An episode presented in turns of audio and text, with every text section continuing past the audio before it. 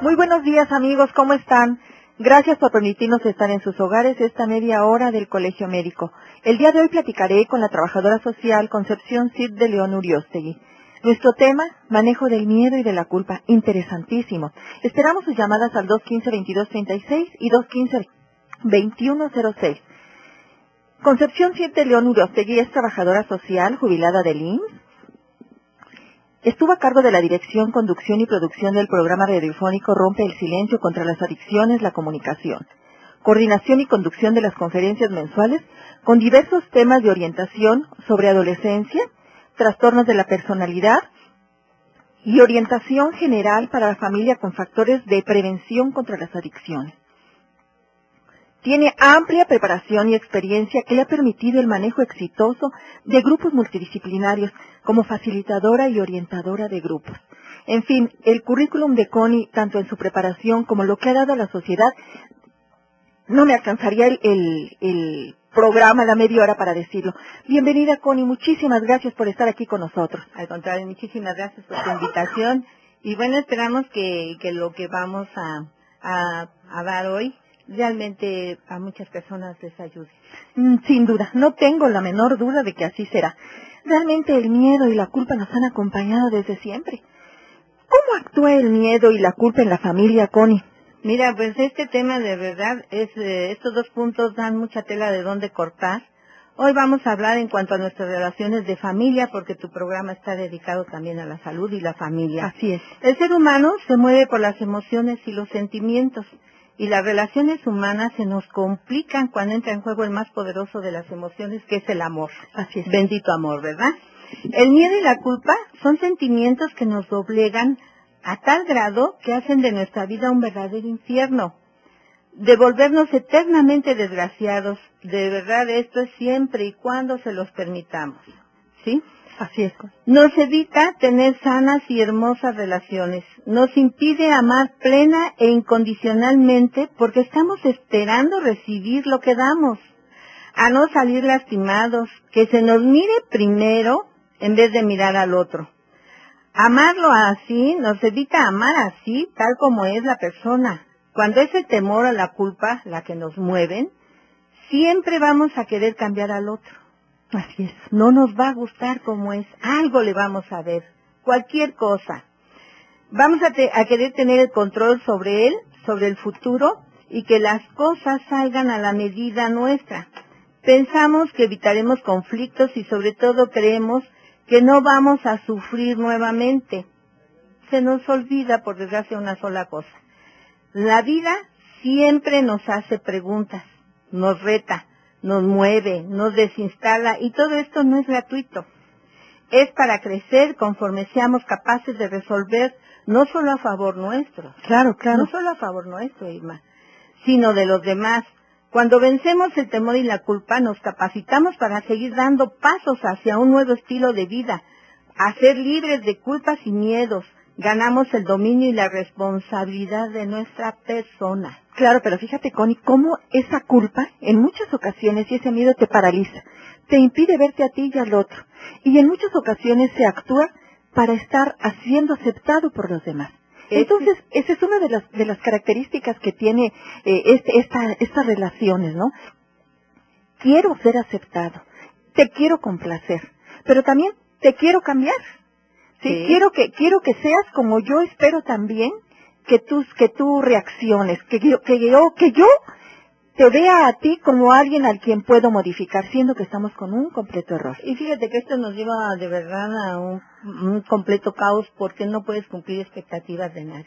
No, no puedes cumplirlas. Mira, y luego como padres, el temor no nos permite dejar crecer a nuestros hijos. Así es. No nos permite a no, no hacerlos responsables de sus acciones estaremos siempre dispuestos a resolverles la vida. Dicen, Lo que, haz lo que quieras que tu hijo no haga por sí mismo. ¿Y cómo los tenemos enganchados? Pero fíjate que es ese temor, pero también esa culpa. ¿Qué nos podrías decir en cuanto a esa culpa como padres para, para soltar a nuestros hijos? Pues te voy a decir todo lo que, que lo que nos pasa. Mira, empezamos a ver peligros por doquier y, y nos anticipamos a ellos. ¿Sí? Si son niños, siempre les estaremos marcando más los errores que los aciertos. Les impondremos límites severos desde cómo caminan, visten, no les dejaremos tareas que les enseñen a ser no solo responsables, sino solidarios, y si son adolescentes, ahí te va. Nuestro mayor pánico es su sexualidad. su sexualidad, la forma en que se relacionan con los demás, cómo visten y cómo hablan. Ellos tienen su propio círculo social, sus claves de lenguaje, y el temor nos hará invadir hasta en su privacidad. Y te diré a qué tenemos temor. Le tenemos temor a que salgan embarazados, a que se droguen, a que no terminen los estudios, a que se reúnan con grupos que los lleven por muy mal camino, ¿sí? Y estos temores son más que naturales, son temores sanos, pero se nos olvida que para que ellos lleguen a estas situaciones se requiere primero que no nos hayamos capacitado para la vida. Así es. Y nos hayamos convertido solo en sustentadores preocupados por comprar para tener más que para hacer. Así es, satisfacer todo lo material. Nos olvidamos de una función primordial que es la estructura. Y depende de cada edad tenemos una función como padres. ¿Sí? Y tú dime hasta qué edad puedes educar. Fíjate que empezamos con la educación de los hijos desde el nacimiento. Incluso desde antes de nacer les transmitimos todo aquello que nosotros. Y desde ahí estamos transmitiendo miedos, estamos transmitiendo culpas. Como padres educadores hasta los seis años.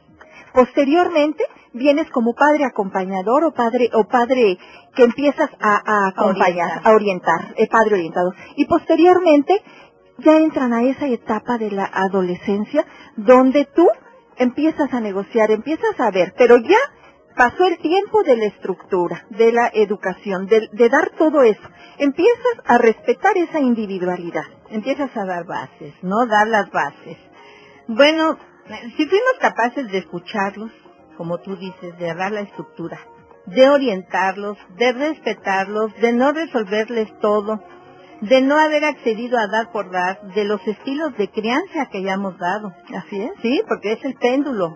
Estoy de buenas hoy, te paso todo estoy de malas hoy, uy, ¿verdad? Bueno, ese es un tipo de, educación, la pendular, la pendular que, que, depende de mi estado de ánimo, situación que da mucha inseguridad a los hijos, porque no sabe a qué atenerse. Entonces no sabe, no, no va, vamos a dar mucha, mucha inseguridad y este chico va a depender también, va a aprender a depender de sus estados de ánimo. Y va a ser influenciable, muy influenciable. Los, vamos a ser evitadores de conflictos a veces no, no le llamo la atención a mi hijo o no lo corrijo porque pues no, no voy a tener problema. Paternalistas a resolver todos. Así va a ser la respuesta de ellos y ellos a la vez sabrán decir yo no necesito ni de la droga ni de embarazarme antes de tiempo y sobre todo tener su propio proyecto de vida. Otra fase de temor en la familia es concretamente cuando los hijos deciden casarse. ¿Sí?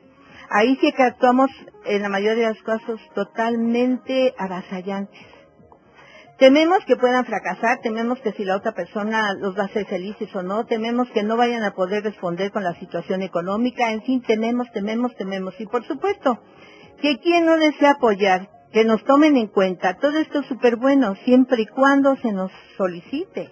Claro, fíjate que acabas de mencionar algo, tememos que lo vayan a hacer feliz. Y es que habitualmente es esa expectativa. Yo voy al matrimonio para que me hagan feliz voy al matrimonio para que me satisfagan mis necesidades, porque eso es lo que han aprendido en casa, se les satisface todo. Entonces, van para que la esposa o el esposo cubra mis necesidades. Y desde ahí ya empieza un, una base inadecuada para un matrimonio. Además vas para que te hagan feliz, ¿no? Eso es lo que dice, nada más. Eso es lo que dice. Pero además, si tú en tu casa no viste que había normas, que se dialogaba, ¿Cómo vas a ir a ese matrimonio si antes no lo hiciste? Que esperas que él te haga completamente feliz. Oye, con Bueno, ¿cómo, ¿cómo podrías definir tú el miedo? El miedo. Bueno, el miedo, nacemos con el miedo y desde que te cortan el cordón umbilical, pues tienes, ahí, desde ahí te rompas tu espacio tan cómodo y llegas a un espacio inhóspito, frío, que no es el que tenías adentro de tu madre. Ahorita te voy a ver. Te voy a decir, el miedo se nos inquista. no nos permite ser felices. El miedo lo vemos por todas partes, ¿sí? Sí, Connie. El miedo nos impide ser objetivos. El miedo nos impide ser felices. El miedo nos impide avanzar. Porque con, con todo esto que tú nos comentabas, que los padres quieren hacer todo para los hijos, satisfacer todas sus necesidades, ellos temen experimentar. Les transmitimos todo este miedo a través de estas actitudes de todo proveerles. ¿Es cierto? Sí. ¿Y la culpa, Connie? ¿Qué es la culpa? Bueno, la culpa, la culpa es exigencia y juicio. Es, es, es un juicio severo de nosotros hacia nosotros mismos. Es la perspectiva que tengamos de nosotros mismos o de los demás. Es descalificación y castigo. Es cargar el peso de desobediencia. Nos limita, nos bloquea y nos encierra en nosotros mismos. Se puede llegar a una deformación de conciencia. Porque siempre nos estaremos descalificando. ¿Sí? Siempre vamos a exigirnos más, a condenarnos y pensando que somos lo peor.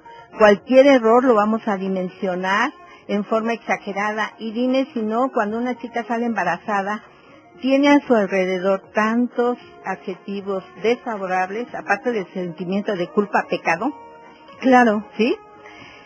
que lo único que se logra es que ese bebé desde antes de nacer ya esté condenado por la culpa en vez de que se haya instruido a la joven en la educación sexual, mm, el que este es producto de este, de este embarazo, es por el abandono, por la falta de amor, del conocimiento sobre la responsabilidad de su cuerpo.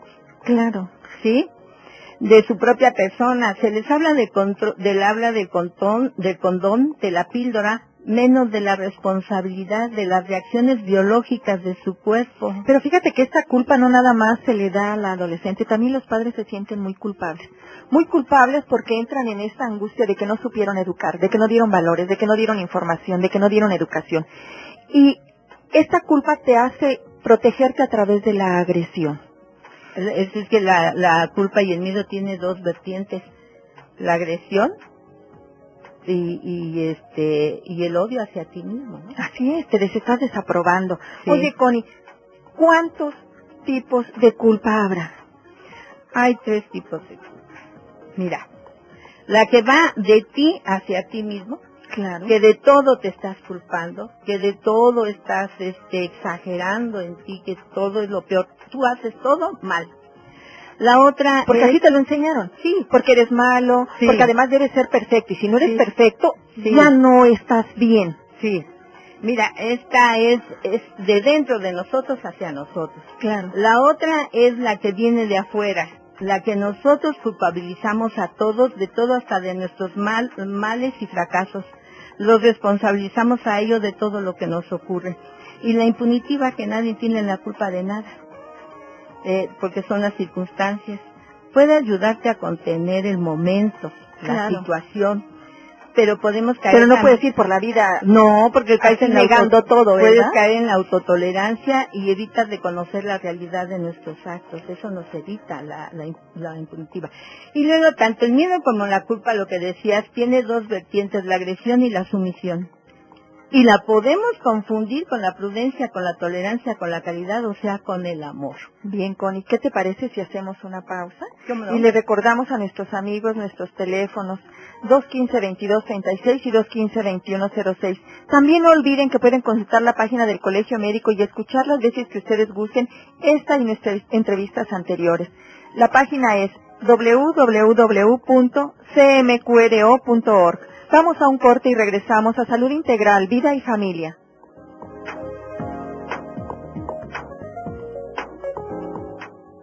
No olviden nuevamente, les digo, nuestros teléfonos 215-2236, 215-2106. Qué importante es aprender a asumir responsabilidades, pero no es, no es fácil.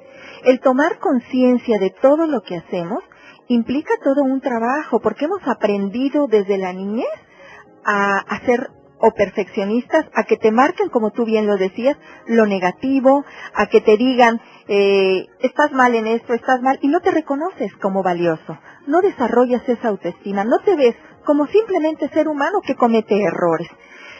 En cuanto a la culpa, ¿cómo se manifiesta, Connie? Mira, uno de los problemas que más vi durante mi trabajo en el Seguro Social es que cuando tenemos la necesidad de salir a trabajar y dejar a nuestro bebé en manos de una institución, guardería o con la familia, el sentimiento de culpa se desarrolla tan finito, tan finito que nos impide educar y corregir, marcar límites correctos a ese pequeño que desde ya te está demandando atención y amor. La culpa nos mueve a dar una enseñanza muy de moda, el consumismo. El niño, la niña no saben del costo y trabajo para adquirir las cosas, pero sí son especialistas en manipular y demandar. Claro, ¿eh? Esa madre que sale a trabajar y que siente que está abandonando. Así es, esa culpa es terrible, porque como tú bien lo dices también, no lo tiene consciente, entonces trata de suplir su ausencia con, con satisfactores que ven, tangibles, ¿verdad? Así es. Materiales. Y el hijo se acostumbra también a ellos. Y después los exige. Sí, y lo más grave, fíjate Irma, este, ellos manipulan y la culpa nos hace suponer que comprando para ellos todo lo que nos piden, sea berreando o no, lo necesiten o no, pues nos vamos a aferrar a que los vamos a hacer felices. ¿Qué les, ¿Qué les impedimos con esto? Pues superar las frustraciones, los fracasos, no esforzarse, no saber hacer en determinado momento un sacrificio o saber valorar prioridades, no llegar a metas determinadas, hacer unos elementos eternos insatisfechos. Así es. ¿Eh? Así es. Y cuando se une el sentimiento de miedo y culpa, es aún peor porque nos impide decir hasta aquí al violador. Y cuando digo violador, es desde el abuelo, el padre, el hermano, el familiar, el amigo o el mismo esposo, a quien sea, al golpeador, al que me insulta, al que me castiga económicamente, al que me empuja, al que me dice te lo estoy diciendo por tu bien. Claro. Y no lo notamos, que, que graciosamente nos están rebajando y humillando, ¿verdad? Así Al que me pellizca, al que me exhibe y me expone delante de sus amigotes cuando los lleva a casa para tomar y les tengo que servir, al que me insulta porque ese equipo de fútbol perdió, ¿sí? Y la lista se hace interminable, porque se llega a tener tal sentido de culpa aunado al miedo que se viven largas condenas atadas o atados a personas que no nos aman, que no amamos, o existe un amor distorsionado y solo estaremos legando cadenas a las futuras generaciones. Y si no, ahí están las estadísticas de violencia familiar y de divorcio. Así es. Oye, Connie, nos habla una señora de la colonia centro, la señora Flores, y nos dice, bueno, ¿y qué hacer? ¿Qué hacer con la culpa? Bueno, ¿qué hacer con la culpa? Primero reconocer que eres un simple ser humano, que tienes toda una vida para irte reestructurando. El ser humano tiene la capacidad para caer y volverse a levantar, para estructurarse nuevamente. ¿Qué hacer con la culpa? Reconocerte que eres una persona muy valiosa, que tienes errores, ¿sí? Pero no fijarte tanto en ellos y sí trabajar en tus cualidades, en tus fortalezas. Claro. No puedes ir por el mundo aceptando lo que te están asignando nada más. Pero entonces el primer paso sería reconocer. O sea, yo reconozco, percibo que, que, soy una persona con muchas culpas y muchos miedos, porque nuestra cultura es muy culpígena. Nuestras relaciones se basan en, la culpa también. Entonces, primero reconocer qué tanta culpa, qué tanto miedo tengo. Posteriormente con... Bueno, lo más importante es reconocer lo valioso que somos, no compararnos con nadie porque siempre saldremos perdiendo. Claro. ¿Sí? Y porque nadie será como nosotros. Evitar descalificarnos y estar viendo solo nuestros errores, mirar más hacia nuestras fortalezas y trabajar más con los sentimientos positivos, la alegría, la paz, la serenidad, el valor, la sabiduría, tener el coraje para salir adelante, buscar ayuda profesional en todos los sentidos de apoyo. Cada quien actúa y responde como mejor puede en cada momento de su vida. Pero qué difícil es aceptar que es lo que podía. Es lo no lo que debía. No es lo que debía. Lo debía, debía no existe. Fíjate que, que el deber solo te, te ayuda para, para cometer fracasos, porque lo que se hace por obligación fracasa por necesidad. Así es. Entonces, en el momento en que yo identifico, percibo qué es lo que está pasando, también voy a darme cuenta cómo reacciono ante diferentes circunstancias. ¿Qué es lo que, lo que me, lo que me hace tener este sentimiento de minusvalía, de no poder actuar, de no saber cómo manejarlo, cómo expresarlo. Porque no aprendemos a ver que los errores solamente son los valores para mejorar, para aprender. Mira, nuestro pasado y todo lo que hagamos, ahí va a estar eternamente. Es una caja de ahorros. De ahí vamos a sacar nuestras fortalezas y los errores los vamos a volver a depositar porque sabemos que eso no nos funcionó. El no ser perfeccionistas, nuestras perspectivas deben de ser reales. Claro. No podemos exigirnos de más. Reconocer que en cada compromiso se hace lo mejor que se puede y no exigirnos sacrificios inútiles. Por último, que cada quien asuma su responsabilidad en cuanto a sus emociones, educar en la realidad sin falsas expectativas, así estaremos aprendiendo a dejar las dependencias emocionales y los sentimientos de culpa. Seremos felices solos o acompañados. Así es. Sabremos amar con un verdadero amor incondicional. Nosotros sabremos dar todo esto cuando se requiere sin andar ofreciéndolo. Esto es madurar. Nos valoraremos y nos amaremos a nosotros mismos sin narcisismos. Y lo más valioso, ya no vamos a necesitar la aprobación de los demás. Fíjate, Connie, que, que es, qué importante es que la gente ahorita eh, veo que son pocas llamadas. Yo creo que están reflexionando. Yo creo que no podemos negar realidades, que, educamos en la culpa y fuimos educados en la culpa y en el miedo. Entonces, qué importante es tener reconocer, esto.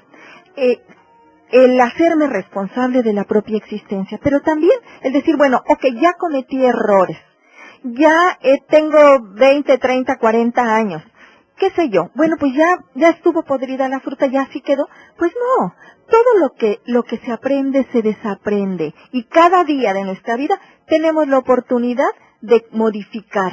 Mira, en este punto cometiste errores, pide perdón si puedes hacerlo. Hasta para ti mismo. Para ti mismo. Escribe una carta porque también el perdón va de primero de ti hacia ti y después de ti hacia los demás y de ti hacia Dios porque también hasta Dios no lo perdonamos, ¿verdad?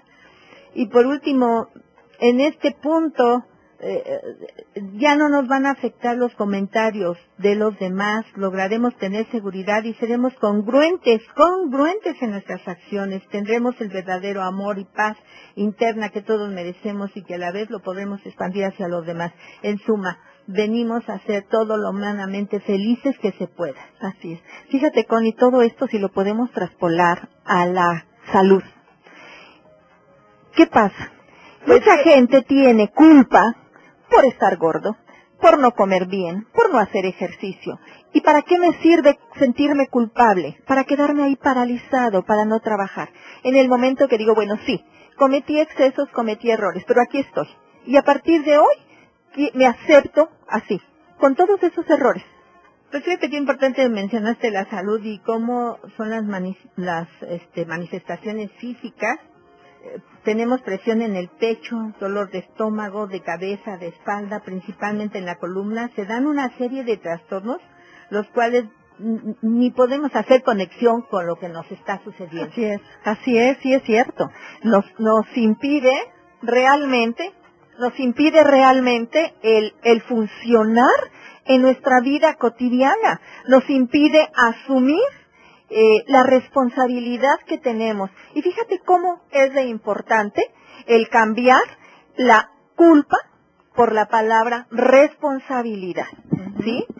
Entonces, yo creo que aquí sí es importante volver a plantarnos, ok, he cometido muchos errores, soy humano, tengo defectos, pero, ¿sabes una cosa? Me amo y me acepto.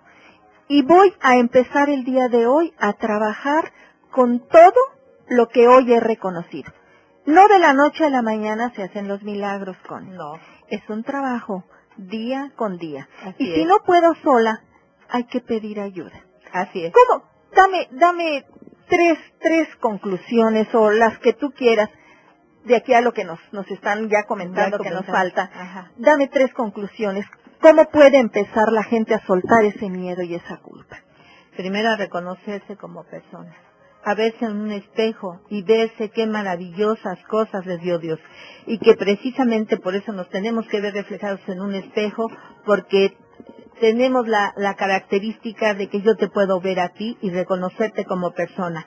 Y cuando yo me veo en el espejo y me reconozco lo, las maravillas que soy, entonces también me empiezo a amar y a aceptar. Tengo que amarme primero. Claro. Tengo que aceptarme primero, claro. tal como soy. El más triste de, los, de las situaciones es cuando una persona es privada de la libertad, sea hombre o sea mujer. Se condiciona para no aceptarse jamás. Perfecto, Connie.